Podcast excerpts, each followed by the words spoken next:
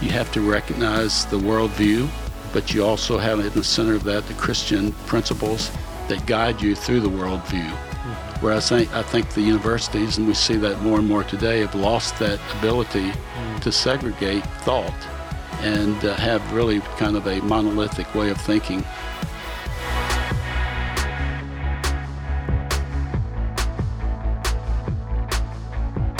Well, hi, everyone. Welcome to Framework Leadership, a podcast about principles and ideas you can use today to take your leadership to the next level. I'm your host, Kent Ingle, president of Southeastern University. And I'm your co host, Michael Steiner, vice president for innovation. And we are excited today to introduce our guest for uh, the show, Senator Doug Broxson. Senator Broxson represents the 1st District of, of the Florida Senate. Prior to the Florida Senate, Broxson represented the 3rd District in Florida House of Representatives. He currently serves as the chair of the Committee on Appropriations. And I know you have other assignments that you are involved in, but it's a privilege to welcome you to the podcast today. It's great to be here. And this, uh, this is a historic place for my family.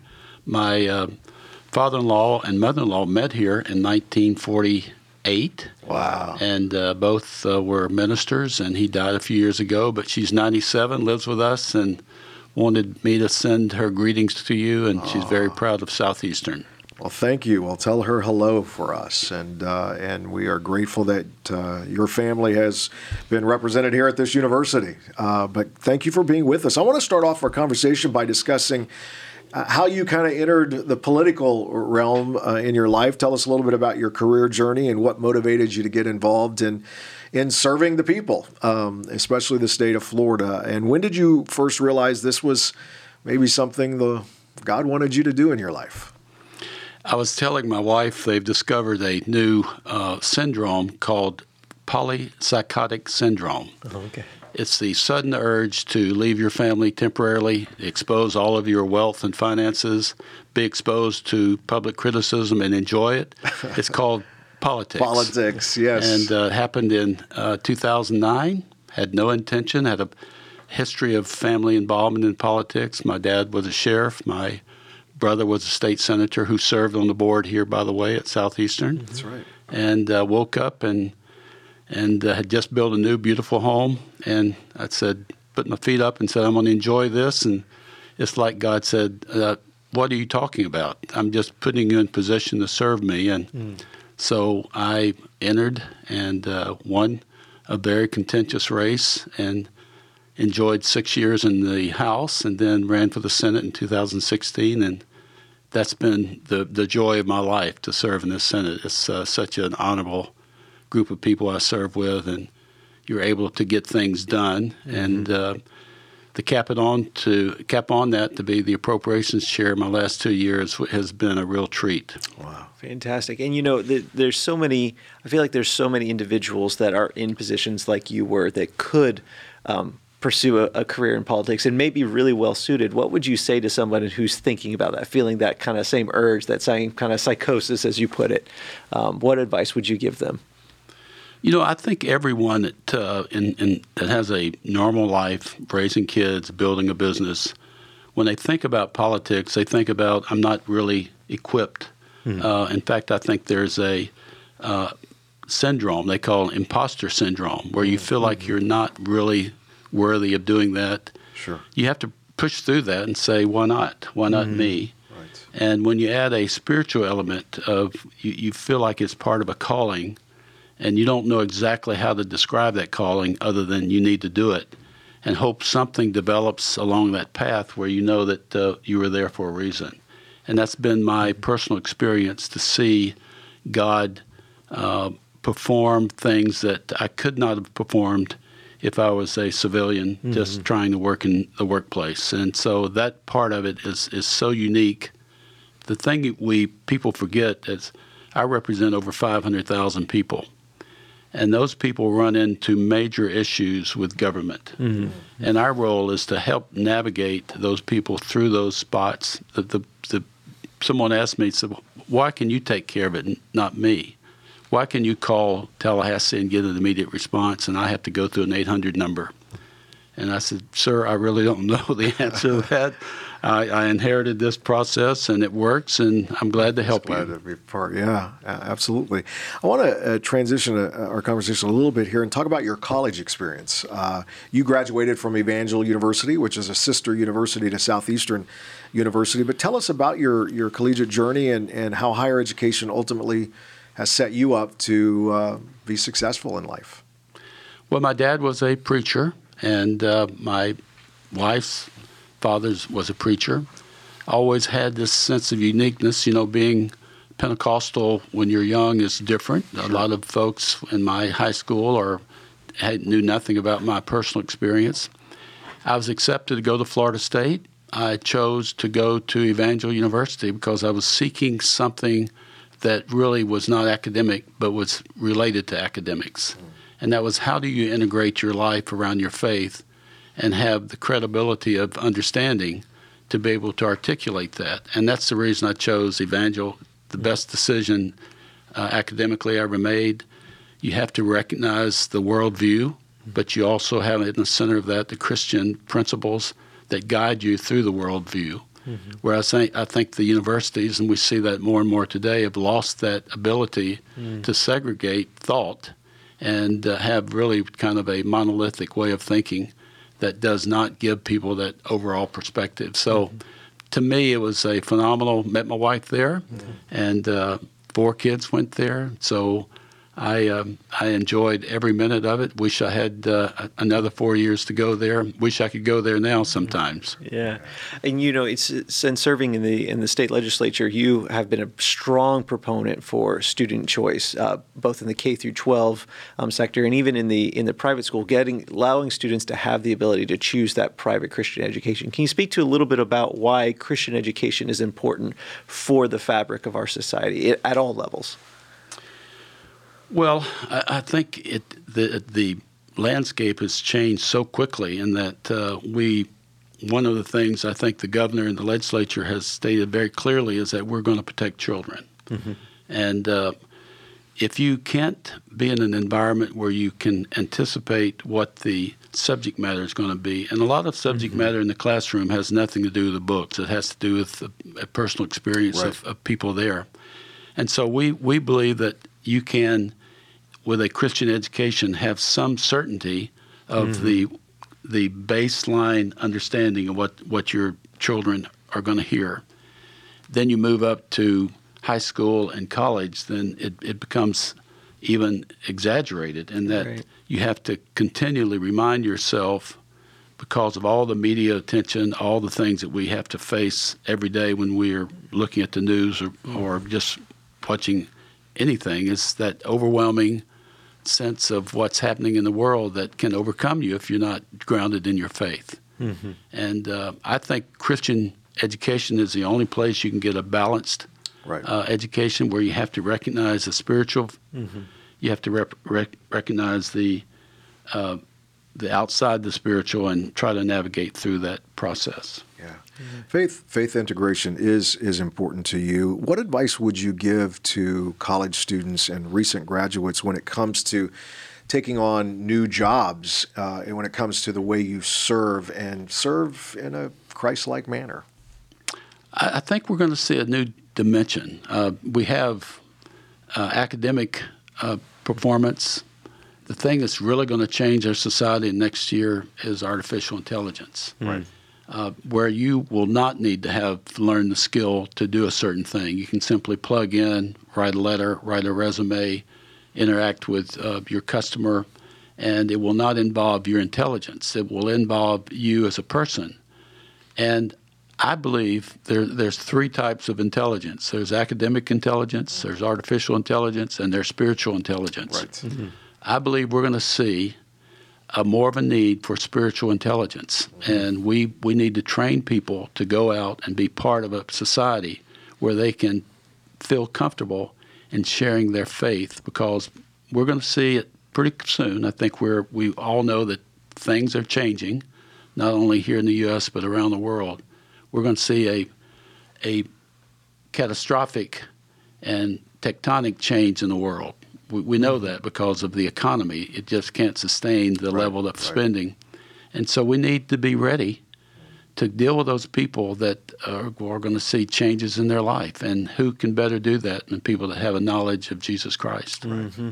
And why is that so important for those kind of people to consider even a career in politics in this time frame?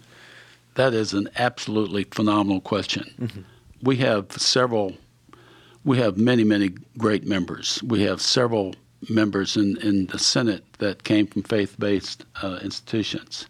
And uh, what it does, it gives you a baseline of, of where your thought goes uh, mm-hmm. and how you vote and how you do things, how you communicate with your, your fellow members and to the lobby corps. Uh, we need people trained to be in politics, people that are willing to set aside, do well in their career. It's hard to do it. It's hard to have a career and, and be in politics in, in the, at state level because we're there about six months out of the year. But I think this is going to be a challenge for universities, college universities, to come up with ways that uh, help people with new techniques on how to interact with uh, politics and social media, frankly. Mm-hmm. Right. Yeah, that's good. Um, I want to ask you uh, about this, and, and, this will be right before we go to our fire round to wrap up our conversation. I want to talk about your your family, uh, amazing family. You and your wife Mary have four children, ten grandchildren, twelve. Twelve grandchildren. All right.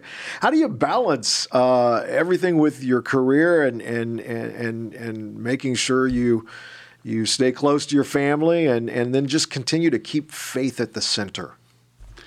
Well, 10 of our 12 grandkids live within uh, two miles of us. Okay. My wife cooks uh, dinner every Sunday night, so mm-hmm. we have a riot at our house with uh, all the, the in laws and the grandchildren. Mm-hmm.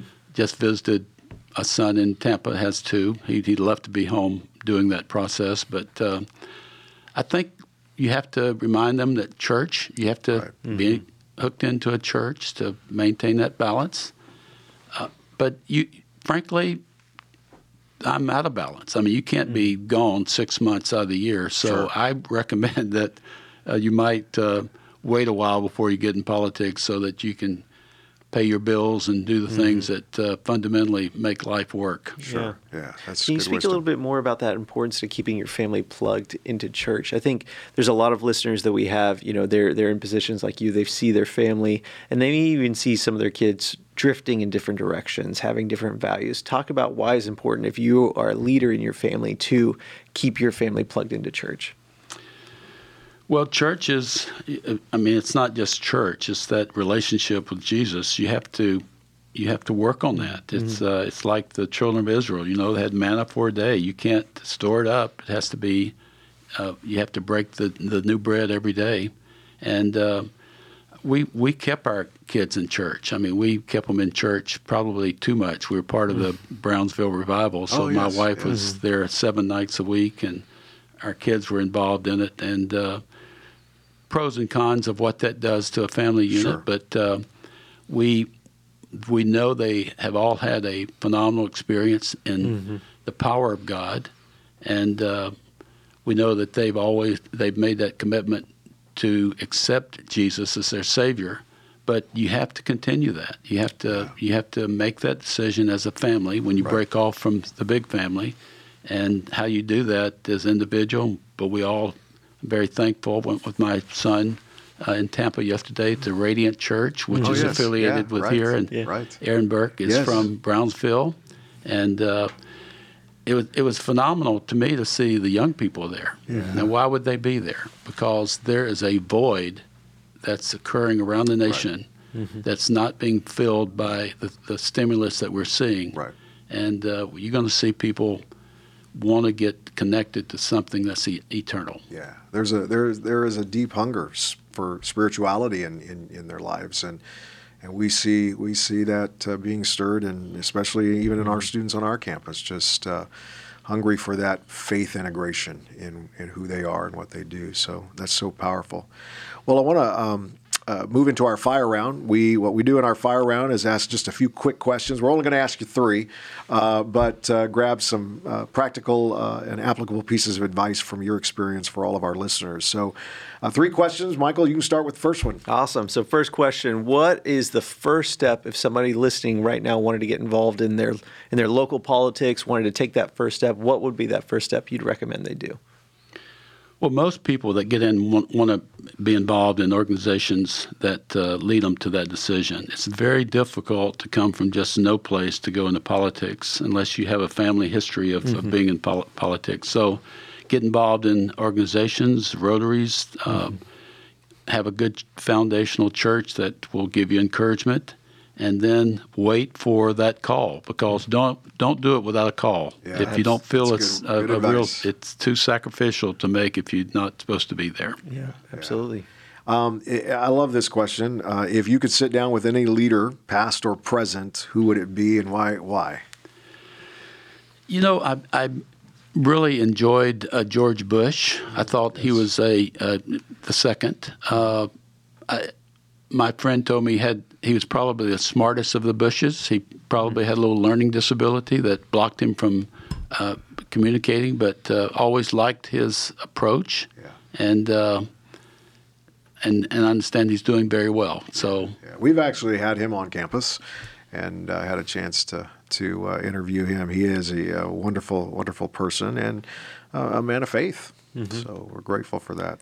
Love it, love it. Last question to round out our fire round together is: uh, What is the number one piece of advice you would give to your 24 year old self?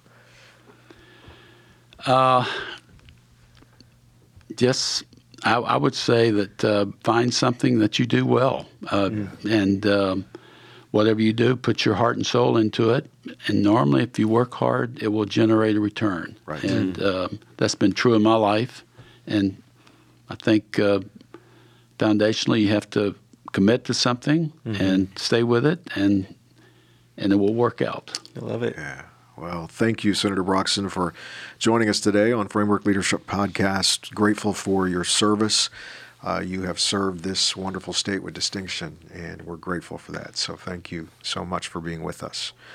Uh, if you want to stay up to date with Senator Broxson, you can follow him on Twitter and Facebook at Doug Broxson. Is there any other way, or is that are those the best to follow you and uh, get in connection with you?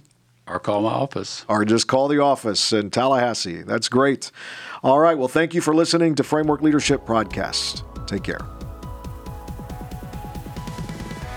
Thank you so much for joining us today on Framework Leadership. If you're watching on YouTube right now, now would be a great time to hit that like button, hit that subscribe button so you can get more leadership content right into your YouTube feed. You can also check us out on Instagram at Kent underscore Ingle, at Dr. Michael Steiner, or on Twitter and YouTube at Kent Ingle. And hey, if you love great email newsletters, and I know that I do. You want to check out the Framework Leadership newsletter. Every single Friday drops in great tips to be a better leader, resources, thoughts right into your inbox. Check it out. You can sign up at kentingle.com. Make sure you hop onto there. Thank you so much for listening to Framework Leadership. Take care, everybody.